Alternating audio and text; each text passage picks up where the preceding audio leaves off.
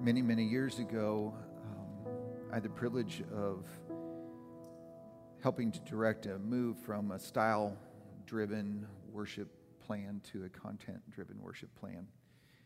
And it's never ceases to amaze me how, when God's people come together and they focus around uh, teaching through lyric, uh, how clearly God speaks. And there's just something special about music that is different than other ways that we communicate with each other. And uh, I so much appreciate uh, Ken's absolute mastery on the piano and um, my lovely wife's sharing from week to week uh, her voice. And uh, Logan, you uh, never cease to amaze me what you can do with that box. I mean, it's just amazing. Like, he's doing that on a box.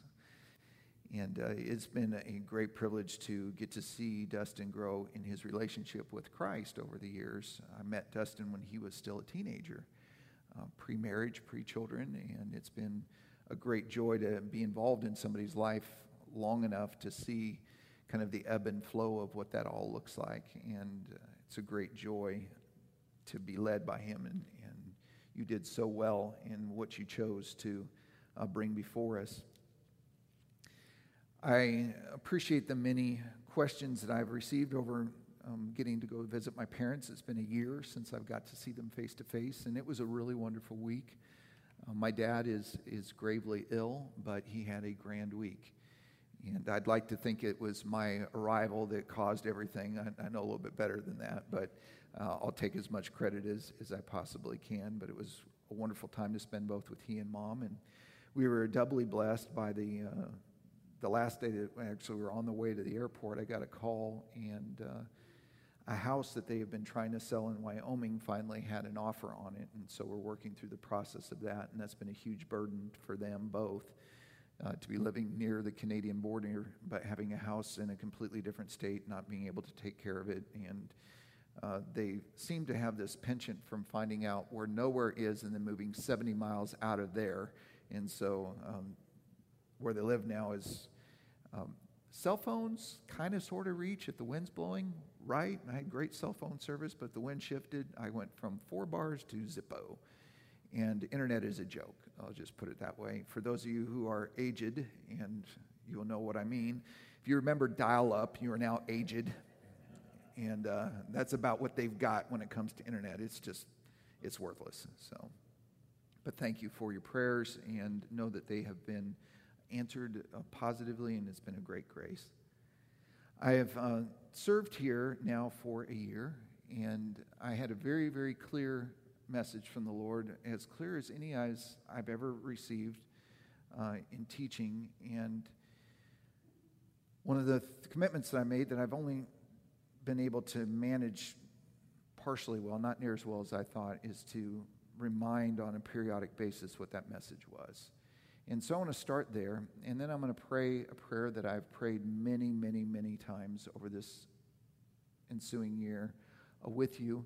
Every time I pray it, uh, God speaks to my own heart and really encourages me. There's different sections of this prayer that will speak to me differently, um, but every time I'm ministered to.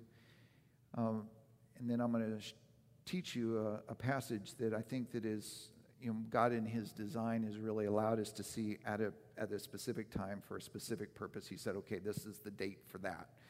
And uh, I could never have planned it that way, but I can sure recognize that God is magnificent in the way He does things.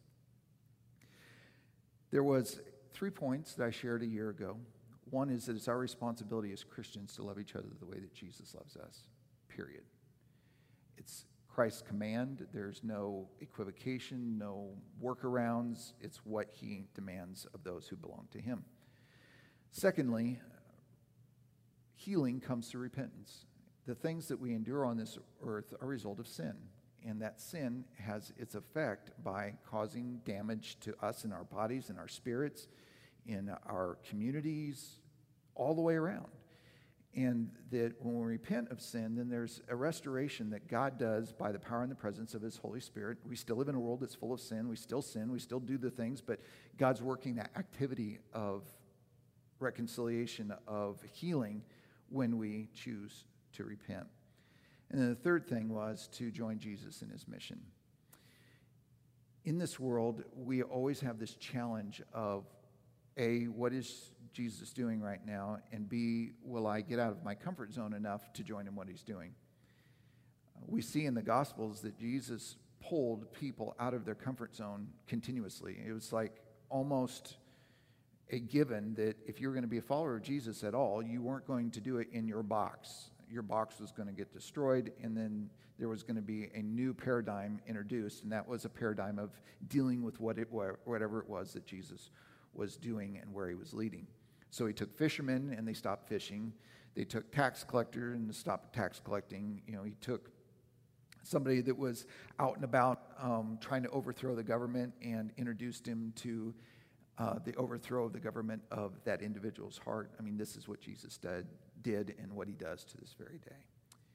And so I think that it's a good reminder, although it hasn't been a year since I've reminded, it's been a good, a good reminder to remember these are things that were given as a message to this congregation and still are necessary for this day.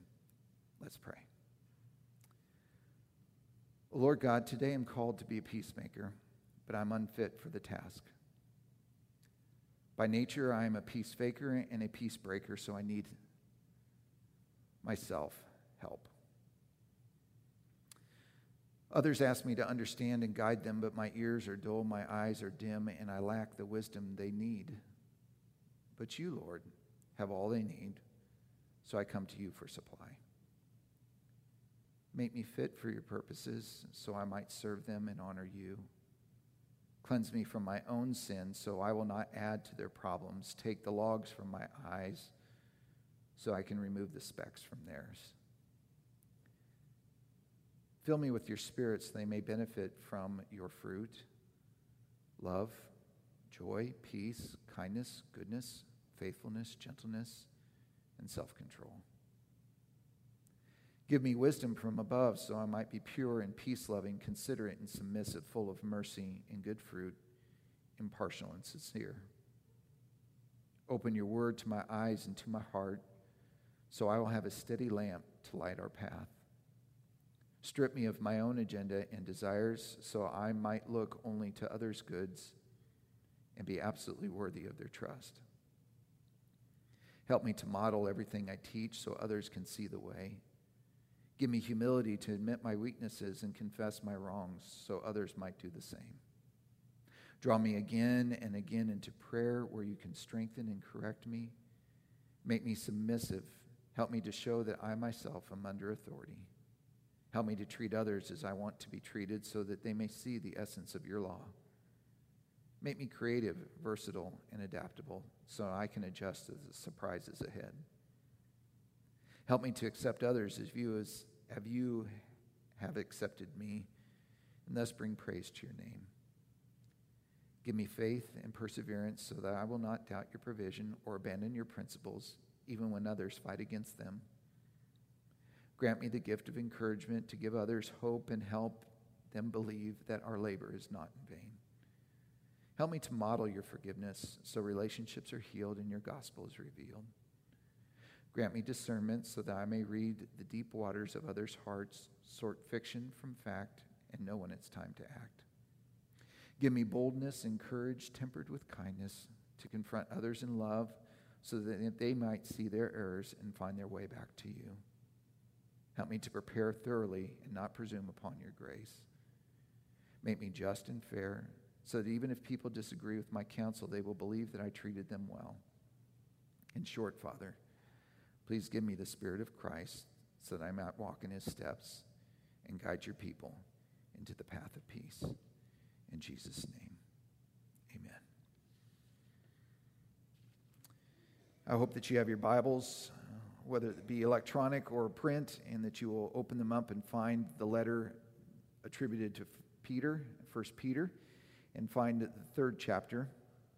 We've been working our way little by little through this letter and it's incredibly challenging in all of its aspects. But this past section, these several weeks that we've been in this letter, are incredibly challenging because they speak directly to the authority. Peter is going from one group to a next group to the next group to the next group, and he's in each one of those groups giving this challenge Who's your king? Who's your king? Who's your king? So he starts off with, and it makes some sense, it really does, with the king. Say, okay, there are kings, there are governments, there are rulers, there are authorities, and this is how you're supposed to respond to them because Jesus is your king.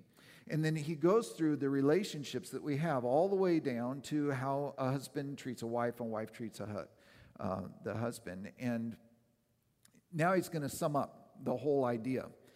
And the bottom line is for the Christian, Jesus is your king, period. And because he's your king, you're going to relate to this world much differently than anybody else because Jesus is your king. And Jesus promised this. I mean, Peter had at least paid enough attention when Jesus was talking, you know, and they were walking and doing their doing life together to get this part. I mean, Peter, like all of us, we like to pick and choose the things that we remember, and the things we don't like, we like to forget, and the things that you know connect with our personality, we like to remember those. Uh, and Peter's no different. But there are some things that he gleaned that I think that from his own experience and also from just the great grace of God's presence by the Holy Spirit in his, his life that really revolutionized him. And that Jesus is king is really core and central to that. We see this in this letter. So he's gone through all these relationships, and they're all worth looking at again. And I hope that you, would, if you've not read this passage recently, would, would go back. But in verse 8 of this letter, he says, finally, or to sum up, or this is the capstone of the whole idea all of you should be of one mind, sympathize with each other, love each other as brothers and sisters, be tenderhearted, and keep a humble attitude. Don't repay evil for evil. Don't retaliate when insults with insults when people insult you. Instead, pay them back with a blessing. That is what God has called you to do, and He will bless you for it. For the scriptures say, if you want to enjoy life and see many happy days, keep your tongue from speaking evil and your lips from telling lies. Turn away from evil and do what? Turn away from evil and do what? Good. There you go. Search for what? And maintain it and work to maintain it. Because uh, peace is kind of like one of those, it's kind of like laundry, and it, it's never really done. You got to work at it, work at it, work at it, work at it, work at it. The eyes of the Lord watch over those who do right, and his ears are open to their prayers. But the Lord turns his face against those who do evil. I've got just some statements based on this passage I want to share with you. Uh, it's nothing going to be incredibly deep or, you know, really philosophical, but it is going to be incredibly challenging. All of these things that Peter writes that we're to be can only happen, only happen if Jesus is my king. Because if Jesus is my king, then I might be unified in thought with somebody that I don't agree with. That's actually possible. Um, it happens in all of our relationships, whether it be our family, brothers and sisters, moms and dads, children, those kind of things, marriages. You know, that's one of the keystone of a good marriage is not agreeing about everything because even if we we agree in principle about things, we tend to think about the thing that we agree upon a little bit differently, don't we? Those are married, you can you've, you've experienced this. You can say, well, we both agree this, but I see it this way and I see it this way. But being unified in thought comes as a result of Jesus being my king. Happens in the congregational life, it happens in community life. Being unified in thought isn't being a lockstep, everybody sees the thing in one way. And I think that that's something that we've, in our culture, have completely lost sight of which is no great surprise. Minds that are falling aren't going to catch this, but it is incredibly concerning in the church that we think that in order to be unified in thought, we have to think about everything the exact same way or about a thing the exact same way. And that's not at all true. And the reason why it's not true is simply because Jesus is my king. If Jesus is my king, then my particular viewpoint on a, on a specific thing doesn't necessarily have to be pushed to its nth degree. I can be unified with somebody that sees it a little bit differently than I do because we both agree that Jesus is king. And they can be unified in thought with me as well, even if we don't wholly agree about something that maybe is even very important. I shared a couple weeks ago about a theological argument that I had with a very dear friend of mine. It remains unresolved to this very, very day. He's still wrong. There's just no two ways about it. It's just the way it is. But, but, Jesus is his king, and Jesus is my king too. And so, although we, we disagree about a very important thing, and he's wrong, I can love him because Jesus is my king. When Jesus is my king, I can also be unified in emotion. This is one of the, the, the great challenges I've seen in the church for many, many decades. And it's, it's a weird thing. You there's, there's this, uh, I've learned a lot living in Kentucky that, uh, about the sad side of this. You know, this culture is far better at weeping with those who weep. You know, I've, I've watched it. I've, I was a pastor for, for 20 years and did my share of funerals and, and uh, would stand there sometimes for hours with the family as they were greeting people that were coming to express their sympathy. I've seen lines that have been hundreds of people long and folks that have waited hours for three or four minutes just to tell someone that they're sorry that they've lost their son or daughter or mom or dad or uncle or whoever it might be to just let them know that they're grieving with them. And that's been amazing. Where I grew up, that didn't happen.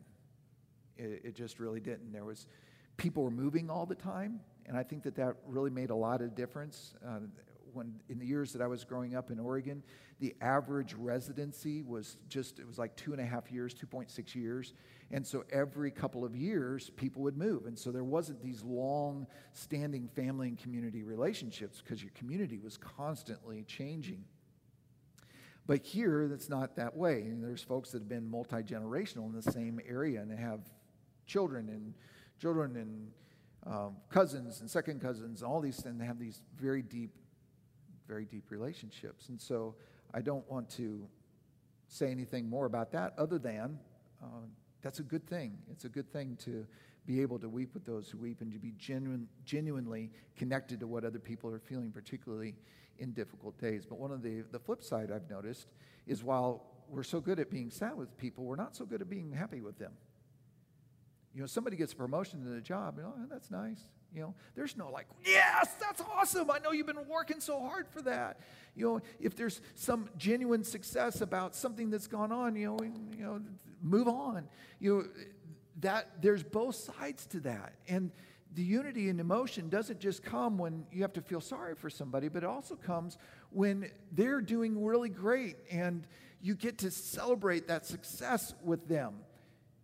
Even if it's just a private success of maybe stopping a habit that has been killing them for a long while or doing something for the first time that they've never done before, you know, those kinds of things as well. And, and so that I think is part of what we can do if Jesus is our king is we can grieve real grief with those that weep and we can have joy real joy with those that have success even if we're not experiencing that very same success and so that's a challenge that i think that is worthy of being laid out before us in these days if Jesus is my king, then I may also be unified in connection. Peter says, Love each other as brothers and sisters. There was a little ditty I learned as a, a child saying, You can pick your nose, you can pick your friends, but you can't pick your. You heard this? Yeah. It's like, you just said pick your nose in church. I did. Yeah. You can pick your nose in church if you want to. We can't pick our relatives. And uh, as a child, I thought, well, that's fun. You know, most of my relatives I really had very little to do with. They were moving around all the time. So you know, I would only see aunts and uncles and cousins very, very rarely. Um, so that really didn't have too much an impact on me until I started learning that my family was the family of God. And so I would go to church and there would be all sorts of weird people there. I'm serious. And the preacher kept on telling me, These are your brothers and sisters. And I kept on telling God, These people are weird. You know, they, they're, they're old, some of them. You know, some of them, you know, we, there was a period of time where there was a couple of folks that we just prayed they'd make it through the service every Sunday because we didn't know what would happen if they actually died while seated. I mean, it's just, we didn't know. And then there were others that kind of were difficult, and others that were really loud, and others that dressed way too nice, and others that, you know, they're just weird people. And God says, they're my people, and you're related by my blood. You can pick your nose, you can pick your friend, child, but you can't pick who I love. And being able to do that and really, really work hard at maintaining those family relationships when it's so difficult because let's just be honest with each other. We're weird. We just are. And some of you think that I'm weird, and that's okay. I understand it because I am. And I will return, in some cases, that very same opinion of you. But if Jesus is my king, the weirdness isn't the problem. It isn't. In fact, our connection because of the grace of God in Christ Jesus is the promise. And that's amazing. And I believe that in this time of, of viral infection, in this time of political upheaval, in this time of economic uncertainty, and in this time of preparing for what I believe is going to be much more difficult days ahead, and I believe that very firmly, that it is also the time that we, as followers of Jesus Christ, have the greatest opportunity to really demonstrate the magnificence of Jesus being king. Because folks in the world will see that we're weird. They will see that and it'll be very evident to them. But when they see that these weird people are really loving each other and that they're unified in thought and emotion and in connection, that is a testimony that is incredibly powerful. So powerful that Jesus himself said to his followers, This is the way that people will know that you are my followers by your what? Do you know? Love. For who? Each other. The weird family that he adopted you into, that he put you together with. That's your earmark. And yet, we are not seeing this in the church today.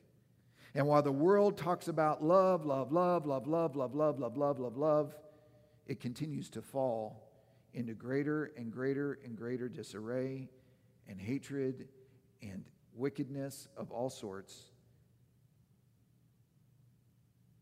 And I don't see much difference in the walls of the buildings that are called churches in this world.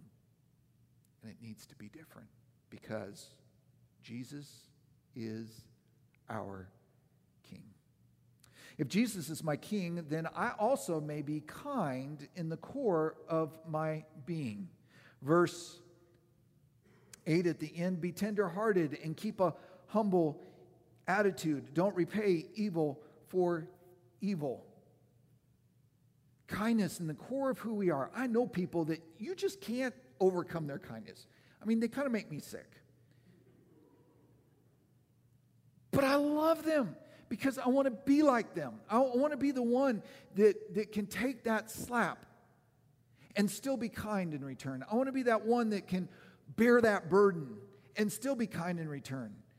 The, the, it was really introduced as, as, again, as a young man, and I've mentioned this individual before, and if you don't know who it is, I would highly encourage you to read her works. Corrie ten Boom, I think, fell into that category. Somebody who lost her entire family due to the occupation of war, who watched her sister die in a concentration camp, not because she was Jewish, but because she was, as a Christian, took part in loving your neighbor as you love yourself. And if they had been refugees being hunted down to be killed that they would wanted had somebody to welcome them in even if they did not agree regarding the gospel. And so both Corrie and her sister and her dad and her brothers were all subjected to this incredible evil. And yet she was kind to the core of her being. Why? Because she was just one of those people? No she's testified over and over and over again the kindness came not from Corrie, but from Jesus being Corrie's king. One of the things that Peter does mention, I'm, and I'm so grateful for, is that if Jesus is my king, I can be confident in needing no defense. Verse 9, don't retaliate with insults when people insult you. Instead, pay them back with a blessing. This is what God called you to do, and He will bless you for it. What a great privilege to be involved in a world that's constantly throwing insults and shade and all sorts of stuff and not have to have a defense. Why? Because our defender is King of kings and Lord of lords. And if we remember that, no matter how oppressive and obnoxious and incredibly ridiculous our circumstance can be, and is there anybody been in an incredibly obnoxious, ridiculous circumstance recently? hmm If Jesus is my king and he is the king of kings and lord of lords, I can depend on him to defend, and so I don't have to. I can bless when a curse is more appropriate. I can endure when hitting back is more satisfying. If Jesus is my king, I can be gracious when grievously wronged. If you want to enjoy life and see many happy days, keep your tongue from speaking evil and your lips from telling lies. Turn away from evil and do good. Jesus is my king that I may be focused on what is eternally mine. Let's just be honest with each other. Most of the things that occupy us in these days are the things that are not going to matter much in a year or five years or 10 years or 20 years or 30 years or after we're dead. You know, I don't know, just depends on the circumstance, which one of those categories it falls into. But everything that's important to us when we're dead no longer matters. So if, if you're a nihilist and there's just nothing, you fall into nothingness. And then it's all done. You were your little speck in the omniverse and you had your little speck existence, and now your speck existence is gone and you're being turned into other little specks in the omniverse. That's depressing. We'll move on. If you are a creation, as I believe that we are, and you live a life that God's designed for you, which I believe that we do, then our end either is an end into eternal separation from God, which is the most horrible thing imaginable, or eternal relationship with God, which is the most incredible thing imaginable. And all the things that we endure in this world need to be put into that context, that thought. So when we come out in the morning and we're five minutes late already for work, and we get into our car and we turn on the, the key, and that little squiggly line with the exclamation point pops up on the dashboard that lets us know that our tire is flat. And the whole world just feels like it's coming down on us because we've got a flat tire. Then we can take a breath or two or five, however many it takes for you, and just say, Do you know what? In one week, this isn't going to matter because Jesus is my king. Or in one month, if it's really bad, you know, maybe you've got a big presentation you're now going to be super late for. You know, it's not going to matter because Jesus is my king. When we start putting the things that we endure in our lives into eternal perspective, that changes how we impact are impacted by the things that happen today. It does not make them irrelevant. It's very hard for me as a son who was so in, just enamored with his dad You know, started early. My dad could stick an entire navel orange in his mouth and eat it and not choke. That's impressive, folks. I remember just being in awe of his ability to do that. He'd do that just to entertain his kids. You know, I'm trying to get one slice out and, and chew it up so I'm not gagging on it. And he put a whole orange in his mouth. You know, my dad, who was a gymnast as a, as a young man, and just had that muscular put together, and he seemed to be so strong he could lift up the house. And lots of stories that that needed to be done a couple times, you know, but, you know, and to see the difficulty that he goes through now and to hear from his own voice that two weeks ago he couldn't hold a glass of water. That's hard.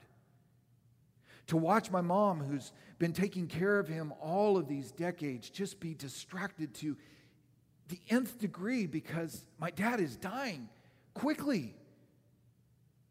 And just watch her try to help him and not be able to help him and to deal with all the craziness. It's hard. But you know what? As hard as it is, and it is incredibly hard, torments me, I know that in a few short hours or a few short days in a few short weeks, maybe a few months, who knows, maybe a year or two, that both my parents will be standing before the King of Kings and Lord of Lords. And so, my disappointment, my difficulty, my struggle, their disappointments, their difficulties, their struggles are now cast into the context of eternity. It does not make today any simpler, but it does give meaning because I'm focused on what's eternally mine. Jesus is my king, and I'm focused on what's eternally mine, and I'm able to do good when evil is far more convenient. I had this happen to me on Friday. I was at work and uh, I have to go to our headquarters on Fridays to be at work. So I'm in a context of we're all socially distanced. So there's a lot of yelling that goes on in my office because we all have to be socially distant. It's kind of creepy, but it's the way it is. So there's, um, so one of my coworkers is over there and yelling at another coworker who's over there and said something that was so ripe for a smart aleck comment from me. I mean, as soon as it got launched from this person over to this person, I had that urge. You ever had that urge? I can say something really clever right about now, and everybody's going to laugh about it, and it's going to be just the right thing to say. And, and that urge came up, and the Holy Spirit just said, Keep your mouth shut. And it was in that moment that, that, that, that great clever thing that I was going to say, that I was going to yell back, you know, because I was now going to be part of the triangle, the golden triangle of conversation. Got squashed because by biblical standard, it wasn't going to build anybody up. In fact, it was going to tear somebody down. My smart aleck comment was going to cast shadow on somebody's reputation and their work. It just happens to be a great irritant in my life. It was, it was right there. It was like teed up for a home run. So the moment passed. I said nothing. And then there was joy. And so my contribution to that whole thing was my person who does not know the Lord and my other person who happens to be my boss who doesn't know the Lord. I raised up, I said, touchdown. And they're like, what'd you talk about? I said, I just did not say what crossed my mind. And that is a great grace right there. We're able to do good when evil is more convenient. When I was in college, I had a, I had a professor by the name of Richard Mobley. He was an incredible man, uh, full of wisdom and grace. Uh, just, I was in awe of him. I took as many classes from him as I possibly could. And he said lots of things that I remember to this day, and that's getting to be decades ago, which is freaking me out, but it's true. And one of the things that he said about Jesus, because he loved the Lord and he talked about Jesus a lot, one of the things he said about Jesus is that the uniqueness of Jesus wasn't that he was not able to sin, which many people believe, you know, Jesus is God and there was no temptation for him whatsoever. You know, he, he was incapable of sinning, but that he was able not to sin. And do you know what, folks? That very same ability rests in those who belong to Christ by the power and presence of his Holy Spirit. We are now able not to sin. We can keep our mouths shut and have a major victory, a touchdown, because we did not add something that would have been sinful, and it would have been sinful. What hit my mouth, what hit, hit my brain, and was headed for my mouth at a million miles an hour would have been sin if I had let that come out of my mouth. But by the grace of God, for once, I actually listened to the Holy Spirit say, Don't you dare. Don't you dare. If Jesus is my king, then I may be a peace bringer when peace is difficult to find. Over and over and over again, brothers and sisters, you've been placed in situations and circumstances where peace is needed. Maybe it's a comforting voice. Maybe it's a strong hand. Maybe it is a word of wisdom. Maybe it is a silent hug. Maybe it is a solution that is not readily seeable. Maybe it is any number of things. But if Jesus is your king, he will put you in places where there is no peace except for the peace that surpasses understanding living in you. And that we, as followers of Jesus, when he's our king, we can bring that peace to those other places. And I've seen this happen over and over and over again. And it comes in the ways that I just described. I had a friend who was going through an unspeakable difficulty in his life. If I were to describe it to you, you would not even believe it. It's like that is the stuff that fiction is made of. And it seemed that way even as I was watching him go through that. But there was a time when my friend, who happens to be a male, a few years my elder, not many, just a couple years older than I, sobbed into my shirt. I was wearing a shirt like this one, as a matter of fact. And to be honest with you, I was wondering, I wonder if that snot is going to show up on my shirt. Because, I mean, he was just racked in sobs. And I could feel his tears through my shirt and my t shirt. And I knew when there was that much crying going on, there was snot coming too. I know this is going to be called the booger message, but I'm sorry. We're just, you have to get over it. But he just cried and cried and cried and cried. And I just held him. That's all I could do. I had nothing else but just, you know, so what do you do when some guy's older yard's bawling into your shirt?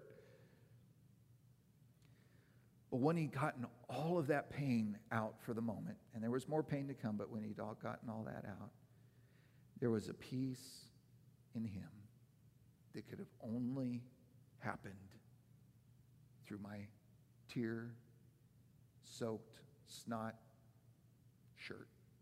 Period. That's it. And I knew in that moment that God had allowed me to be peace for him. I said nothing. I just held him while he sobbed.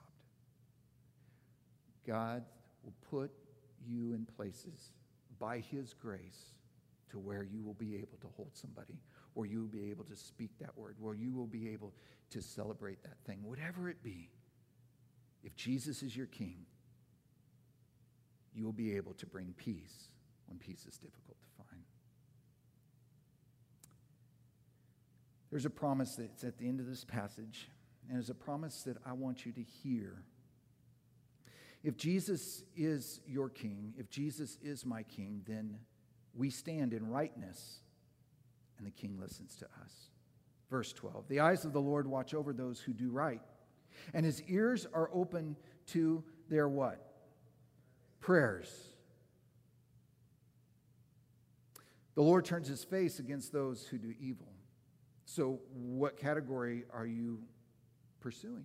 Are you pursuing the category of those who are doing right, that are expressing that Jesus is my king because you have this ability to be unified in thought, in emotion, and in connection with the family of God in particular, that you can be kind to the core of your being, that you can be confident when somebody needs to defend you, that the King of Kings and Lord of Lords is defending you, that you can be gracious when you're grievously wronged, that you don't strike back when it's time to strike back because Jesus is your King. When you put all the things that you are enduring in your life, whether they be grand things or very difficult things, in the context of eternity, know that all of this will either give me great grace of reward in heaven or will be forgotten in heaven. And that's what I need to remember. Will you be able to do good when evil is right at hand and you have that ready to go? Will you be a peace bringer when peace is difficult to find? Will you be able to stand in rightness and know that when you say, Our Father, He says, Yes, child because he hears you.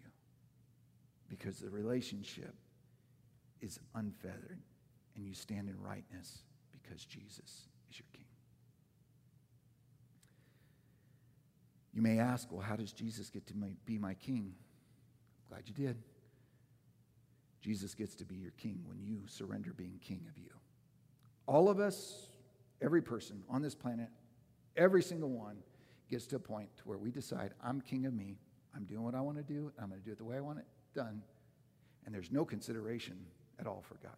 We all get there. Scripture says, For all have sinned and fallen short of the glory of God. Rewritten, what that says is that every single one of us has chosen to be king, and we are terrible at it compared to God. But when you surrender that kingship to Jesus and he becomes your king, and you receive the forgiveness that comes because Jesus died for your sin and for mine, and you are indwelled by God's Holy Spirit, it's an incredible thing. And I'll, if you're here or listening on Facebook or catch this later on, I'm going to just beg of you receive that gift from God of no longer being king of you and letting the King of Kings and Lord of Lords be your king. Brothers and sisters in Christ, we know we struggle. I've shared some of my own personal struggles with Jesus remaining king after he's been made king of us. So I'm going to encourage you once again that he must be your king. It's not an option. We can't be religious and say, okay, God, I'm religious, I'm a good person, so this is good enough. No. He must be king of us, period. More and more and more the longer we walk with him. And so if you look at your life and you say, you know what, there's some things where Jesus is just simply not king of me. Know this if you confess that sin, he is faithful and he's just to forgive you and to cleanse you from all the other stuff you still don't see. When Jesus is our king, this world is a much different place. Let it be said of these people, this is true of us. Father, I thank you for the privilege of being able to share your word. Lord, I confess openly uh, with no pride, only shame. And Father, that I struggle with you being king of me. And even things where you've been king in the past, I try to wrestle from you to be king in the present. But Lord, I'd ask that your grace would continue, not for the sake of my sin, but for the sake of your greater glory, your shine, that people may see more and more in me you being king. Lord, I'd ask in the days to come that you would continue to call your kids to yourselves, to yourself, as weird as they are, and that you remind them firmly, clearly, that you're still king. Lord, in the midst of all of these things that we are currently enduring, in the midst of the things that we are yet going to endure, Father, whether it be dealing with somebody of a different race or dealing with somebody of a different economic background or education background or health background or whatever it may be, that Father, that we would respond clearly and confidently in obedience to you